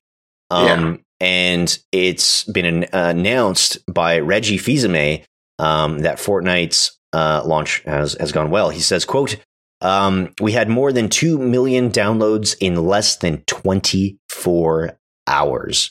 I think that speaks to the power of the franchise, the engagement of our players, and the resonance of being able to play at any time, anywhere." Mm-hmm. So outside of that, um, Fortnite is doing incredibly well. Um, uh, Epic also announced that they now have, uh, as of uh, this past uh, week, 125 million players worldwide, which makes it bigger than League of Legends, uh, wow. which is fucking wild. Um, That's crazy. So, so, what do you think about uh, A, the fact that it got 2 million players in a day, and B, it's now bigger than League of Legends? A, I didn't realize that. I mean, that's that doesn't surprise me. I just don't know how many switches are out there. So that that number surprised me because I didn't I mean, realize. I, th- I, think I think there's 14 or 15 million right now, and they're kind of like on track to to get to 17 or 18 by the end of the year. Yeah, I'm not saying I didn't think there was two million switches out there. I knew there was two million switches. I wouldn't expect a one to one attachment rate because I have a Switch and I don't have Fortnite. But it does make me feel like I might get Fortnite, mm-hmm, mm-hmm. even though I do think that the controls would be pretty shit on with a controller. I'd rather use a mouse and keyboard. But you know what? It's free, and people are going to be playing against. I, th- I think because there is cross platform. Oh, this is another thing that came up this week is mm-hmm. that people are incensed because mm-hmm. PlayStation is still not playing ball with cross platform games. Like they're still not allowing people on other platforms to play uh, nicely, you know, with with uh, their stuff. Um, so Sony is very much making this decision that like or I'm not sure how it works, but essentially, if you played Fortnite on PlayStation 4, you cannot bring your account over to the Switch. Which is messed up. Which is really fucked up because I think you can do that between like PC and Xbox and mobile.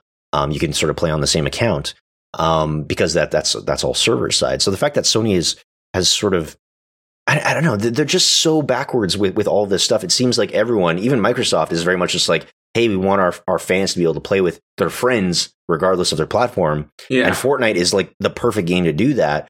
Um, the, it, I don't know. It just seems very regressive today. You know? It is. I don't understand why they're doing it. I can't. I, I can't tell. I don't know for sure if it's something that is a limitation on their end. Oh no, it wasn't because I do remember what game was that where they turned it on and then they had to turn it off because they had it turned on by accident. The game had it Oh, turned on by accident where yeah, yeah, crossplay yeah. was allowed, and then they had to turn it off because Sony got pissed. I'm just trying to remember what game that was. You know what? I actually think it was like the original Fortnite, like like not the battle royale Fortnite, but like the the co op survival thing. Oh, really? Okay. I think so. I could be wrong on this. Like, like, please write in if if uh, my memory's kind of faulty on this. But uh, if I'm not mistaken, it could be that. Either way, I just think that Sony is being ridiculous because they are the front runner in terms of just they Mhm. have the most consoles out there, so they're winning, quote unquote. But it's really shitty of them to not play nice with others. Yeah, it is. Uh, I think uh, Fortnite's going to do well on the Switch. Uh, I mean, Fortnite, like we literally just said, is now probably one of the biggest games in the world. Which is just I'm still trying to process that right now. Mhm. Um, the fact that, you know, it came out, a lot of people were saying it was copying PUBG, and it quickly surpassed what PUBG was doing in terms of numbers. And now it's on every fucking platform, and Yeah. everyone's playing it, and everyone's obsessed with it. And it's just, it's so wild to see it blow up like this. And I'm very curious to see what happens in the next year. Me too. So that's all the Nintendo news. Um, okay, just so, we're getting near the end. This is gonna be a long episode. Um, but uh, was there anything else at E3 that uh, really stood out to you that you want to chat about? Yes. Um. There's a game, Hitman Two, number one. Oh shit! How do we not fucking talk about Hitman I Two? don't know. I can't remember. I feel Oh like my was- god, Hitman Two! Hitman Two! Oh, I'm so excited. yeah they they have they even released a sniper like a mini sniper portion of the game. If you pre-ordered which i'm not going to pre-order because i'm against the Mm-hmm. Yeah, it's like a co-op thing, right? it can be. You can play it alone or you can play co-op but it's basically just one location where you're just trying to take out the guards and three targets and it's all sniping and stuff. And Right. it looks cool. I've watched some gameplay of it. I'm like i would love to play this. I'm not going to pre-order because i'm against the concept of pre-ordering but if they it was available to play for free, I'd be playing it. So Mhm, that's mhm. great. Hitman Two, yeah, love to play that again. Love Yeah, the so- first so- for one. big, big stipulation with Hitman is like with the Hitman reboot, it was very much this episodic thing, and it worked really well for them. You know, it kept people interested. Uh, they were able to make enough money on it to keep the project going. But it, with Hitman Two, it sounds like it's just going to be one game, like not episodic. It's all going to be released at once. You know, possibly DLC in the future, but it just Mhm. sounds like they're they're stepping away from that episodic model. Okay, that's good. That's good. Uh, what else? Uh, a little game that caught my eye that I hadn't heard of before E3. My friend Pedro. Okay, can you tell me about this? I don't think I saw it. It is. Uh, I I'm gonna call it an indie game, but it's basically kind of similar to what's that bullet time game? Do you know what I'm talking about? Where it's like red polygons. Oh, uh, I just played it. Oh God, um, I have it in my library too. I just don't know what it's called. super hot. Yes, yes, that's the one.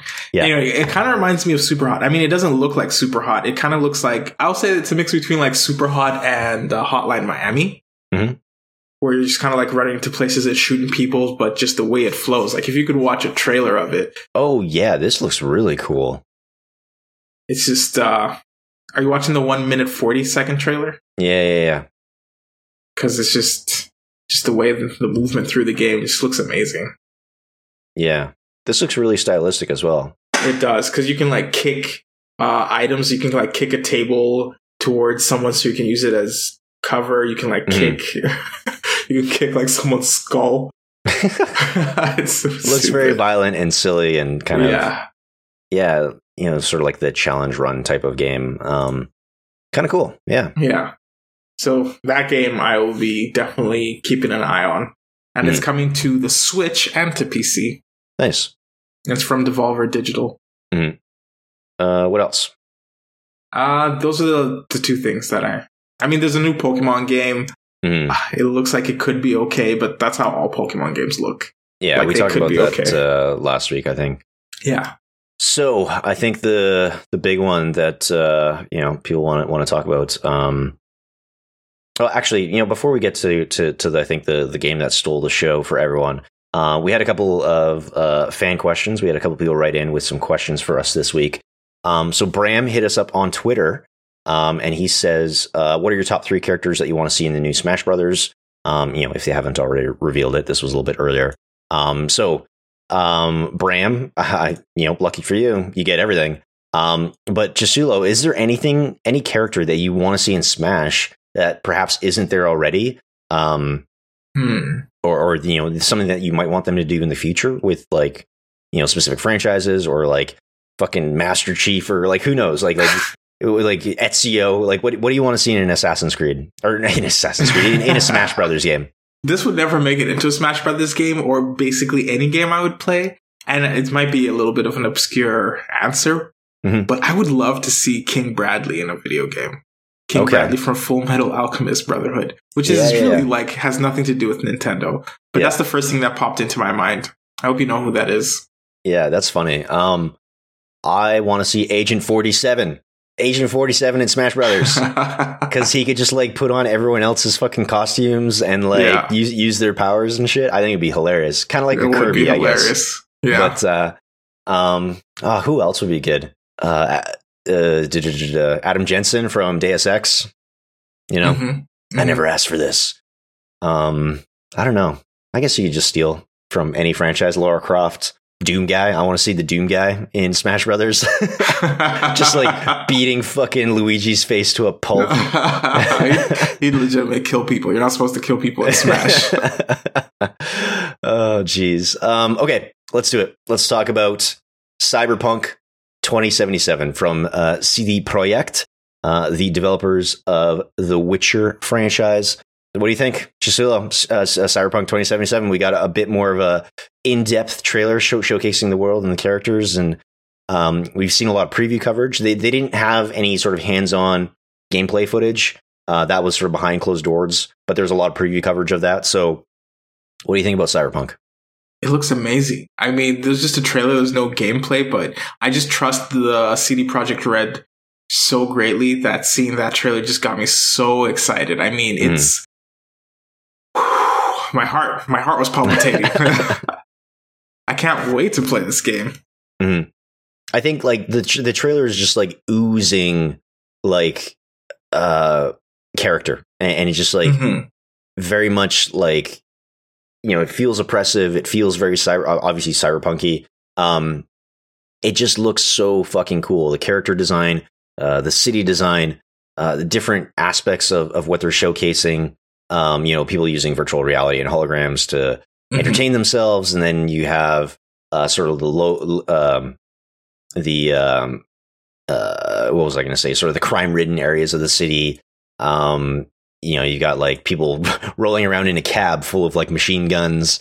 Um, you know, someone doing their makeup, and then they pull the camera back, and it's just like, oh shit, I didn't put like my lower jaw on this morning. You know, Yeah, no kidding. It's great. It looks amazing. Because you know, like the thing is, a lot of um, trailers will show a bunch of stuff, and you just know like half of that stuff won't be in the game. But Mhm. with CD Projekt Red, any of this could be in the game Mhm. in in numerous capacities, and you know Mhm. we've just barely scratched the surface of what we're gonna actually see. Mhm. I'm just so excited. I can't be more any more excited. Yeah. So, so in terms of, of preview stuff that, that I've been hearing from other, you know, industry folks that have been able to sit in on that behind closed doors demo, uh, Cyberpunk is going to be first person. It's not going to be third person. Uh, it, it'll, you can design your character. Uh, Mhm. so you can be either male or female. Your character is going to be named V. Um, but you have sort of free reign over what they look like. So the camera will obviously be like third person or like cinematic when you're in trailers. So you'll still see your character a lot. Yeah. Um, there's going to be a lot of driving, and it sounds like again they really wanted that oppressive feel. Um, so that's why it's sort of in first person, so you can kind of look up and see like these massive buildings of, above you and kind of closing in on you. Uh, lots of shooting, lots of combat. So again, that that sort of harkens back to the reasoning why they would move to uh, a first person perspective. But yeah, it just sounds super super rad. Um, and, and again, everyone who walked away from that behind closed doors demo has nothing but you know positive things to say. So yeah. I hope they can pull off what they're showing and what they're setting up that game to be. I again, because of what they did with The Witcher 3, I think there is that confidence that they can get there. I think it's just a matter of them taking the time to do that. Yeah, I just it looks great. I mean, mm-hmm. and you sent me a trailer, uh, a fan trailer of uh, a dialogue from The Witcher yeah. Three, talking, yeah. and it's Ciri talking about how she can travel to different worlds and stuff, mm-hmm. and it made it sound like she was talking about Cyberpunk 2077, just the way yeah. that it was spliced with the trailer. yeah. Oh my god, I want to play Got this game so bad. um, so also they hit a lot of stuff in that trailer as well. So you know, a lot of fans kind of decoded this stuff, and there's actually quite a bit of text hidden in that trailer. Mm-hmm. So you know, a lot of people want to know when this game is coming out, and uh, C- CD Projekt is is very clear in saying it'll come out when it's ready. Like we're yeah. not going to say when it's coming out until it's ready. Yeah. Uh, there's going to be free DLC, no DRM, so no digital rights management. So that's probably talking about them releasing it on their own platform, Good Old Games. So you know you're not going to worry about it being being locked or anything like that. Um, no microtransactions. They they promise that there's not going to be any microtransaction uh, nonsense. Uh, they even say, "quote In a single player role playing game, are you nuts?" so sounds really cool. Um, yeah. Uh, again, uh, sounds like the game is going to be massive. Um, probably on scale of The Witcher Three, which was like I I, don't, I lost like 150, 180 hours in that game. So like easily, and even the DLC for The Witcher Three, like so Blood good. and Wine, was like what, like 30 hours at least. So, oh man, I, am very excited, man. Um, so so since we're on the topic of cyberpunk, um, Commander Linguini in in the Discord wrote in, and they say, why is there such a big, or why is there so much hype for Cyberpunk 2077 if there was no gameplay shown? So I think we kind of hit on that, but what what do you think, Giselle? Is is it mostly because of the goodwill they have from The Witcher Three? It is. It is because of the uh, what do you call uh, words on the tip of my tongue. Thank you. Cachet isn't quite the word I was thinking of, but it's good enough. They have the cachet from The Witcher 3, The Witcher 2, just The Witcher series in general. Uh, CD Projekt Red is great at being, they're very consumer friendly. They don't do a lot of the typical, because they are the game developer and they are the game publisher. Mm-hmm. And they also have uh, their own game store, GOG, mm-hmm. which is where I'm going to buy this game. I'm not going to buy it on Steam. I'm just going to link it to my Steam account, but I'm definitely going to give them as much of my money as I can because they're just so good at what they do. So, um, seeing them go into a different world, mm-hmm. it's just exciting because the potential is so vast. Like this will be different than any other, um, cyberpunk game you could, you would play from a different studio for sure. Without question. Yeah. So, so, so again, I, I really much feel like it's that goodwill that they've set up in, in games like The Witcher 2 and The Witcher 3. Um, and, and, and E3 is weird, you know, doing a behind closed doors demo that sounds really cool and sounds like it was really polished is kind of weird. But at the same time, it's kind of like they want to ensure they set up the right appointments. So they have the industry folks sitting in, writing about it, doing preview coverage. I would imagine we will see that uh, gameplay demo or something something similar uh, mm-hmm. maybe a few months from now. Um, but yeah, I'm really looking forward to this. I'm I'm sad though because I feel like this is a 2019 fall game or even a 2020 game. Um, I would not be surprised if this is a 2020 uh, video game. I think it might be, which is sad. It's depressing. Yeah, it is sad, but I, I, I want them to release a good game. I don't want them to rush it out. They don't need to rush it out. Mm-hmm. Mm-hmm. But, but you're right. We're not going to see this for years. Uh, so Linguini also asks, um, what do you think were were the most represented genres at E3, and were there sort of any failures with stuff that was announced? Most represented genres was post-apocalyptic zombie pirates. Roll it all into one, and that's that's yeah, game of the year. Those three themes I saw a lot of, and yeah, for sure. Those are the things I was least interested in. I, am sure there were a few things that kind of flopped when they were announced, but uh, I, honestly, I just think the Square Enix show kind of fell flat. Um, Sony's press conference, I think, could have been a little bit better. Um, but you know, it, it was a fine year. I think it was a weird sort of transitional year. Whereas people are like, I feel like next year or the year after, we're going to see a lot of big stuff as the generation kind of closes out and we move into um, whatever the next Xbox and PlayStation are. Yeah. Um, what do we think about Anthem? Linguini asked as well. I think we kind of talked about that earlier. Uh, I'm very much wait and see on Anthem. Yeah. Um, I'm very concerned because I don't want another Destiny game, and I and I want I want Bioware. I want Bioware storytelling, and I don't think I'm going to get that in Anthem. Yeah, it's too bad. But yeah, so I think that's kind of it um, for E3. Was there anything else that we, that we missed, Jasula? It's just there's so much to talk about this week. There's Yeah. so much stuff. We probably did miss something, hmm but mostly I'm just, I'm just, I just love video games, so I'm always happy to Yeah. watch E3, even if I'm not going to play 90% of the games that are. are Uh, big and again, big stipulations. This is just a marketing event. Don't pre-order games. no, uh, don't get your hopes up. Um, we'll just kind of take things as they come. Um, I I saw a really funny tweet. Um, this is from Chris Person on Twitter. Uh, and they say, uh, it's going to be crazy when all the games we just saw this week get eclipsed by one half broken game out of left field that just becomes incredibly, incredibly popular on Twitch. facts. Well, yeah, 100% accurate.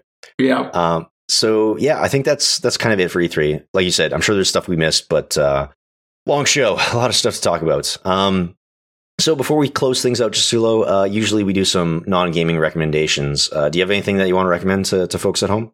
Uh, read a book, I guess. Just read, read a book. I, I I might sound like I'm joking, but I'm serious because I haven't read a book that wasn't school related, like a textbook, in like two, three years, and it kind of bums me out. Yeah, And it's sure. definitely something that I want to do because I do feel that I, it's it's kind of a struggle for me to read, sit down and read a book, which is Yeah. so sad because I used to love doing it.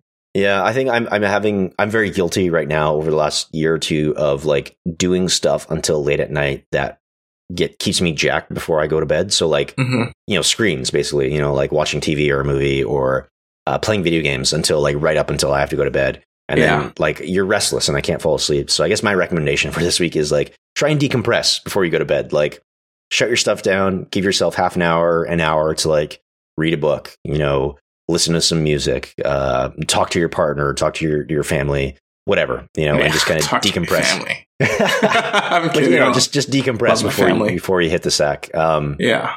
but uh, yeah, so I think that's going to be it for us this week. Again, thanks for sticking it out with us. Um, if you have any more follow up E3 thoughts or, or queries, uh, be sure to hit us up, um, you know, shelvedgames at gmail.com, or you can uh, find us on the Discord server. Um, you can weigh in on uh, you know all the E3 news this week.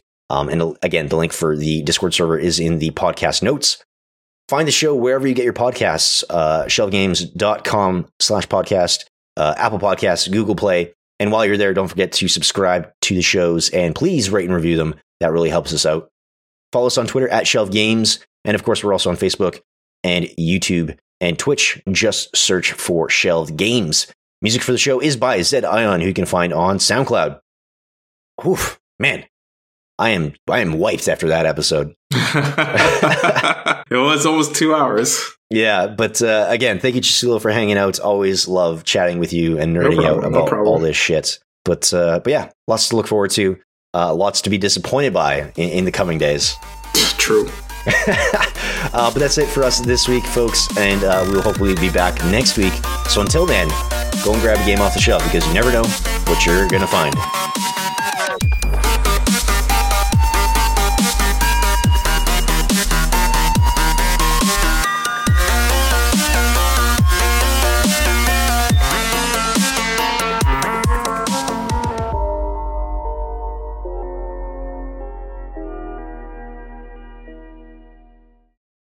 So my uh, I just got an email from my parents, and I was looking at it, and it had this weird title. It was like something per- percent or like seven percent, and I was just like, oh, maybe this is something about like finances or or something. Maybe it's some accounting advice or whatever he wants to share with my sister and I. hmm And I started reading the email, and it's like one of those. What do you call what do you call those? Like chain, chain letters. Oh. And it's like, I just turned 90 and here are my tips for life advice. And I'm like, Jesus fucking Christ. I haven't seen one of these since like the 90s. And I, st- and I was like morbidly curious. I'm like, okay, how bad is this actually? And I start scrolling through it and it's just like, number one, you know, let water run off your back and blah, blah, blah. It's just garbage like that. And I keep scrolling Mhm. and I'm just like, okay, maybe there's 10 of these. And I keep scrolling. I'm like, oh my God, there's like 40 of these things. I'm, like, I'm not reading this. And then I get to the bottom, it's just like you know, 93% of people won't pass this on. If you're 7% that will, fucking put this shit in your title. I'm like, oh my God. spam. I can't believe. I can't believe my, yeah, too. Can't believe my parents sent me that shit. Anyway. It's just, I don't know. It's interesting because I think I've said this before, but when I was a kid, uh, my parents had to protect me on the internet. And now that I'm yeah. older, I have to protect them. Yeah. it's funny. Wait, don't click those links. What are you doing? Yeah. Don't you know any better? Don't install that app. God. Why are you using Apple Maps? Jesus.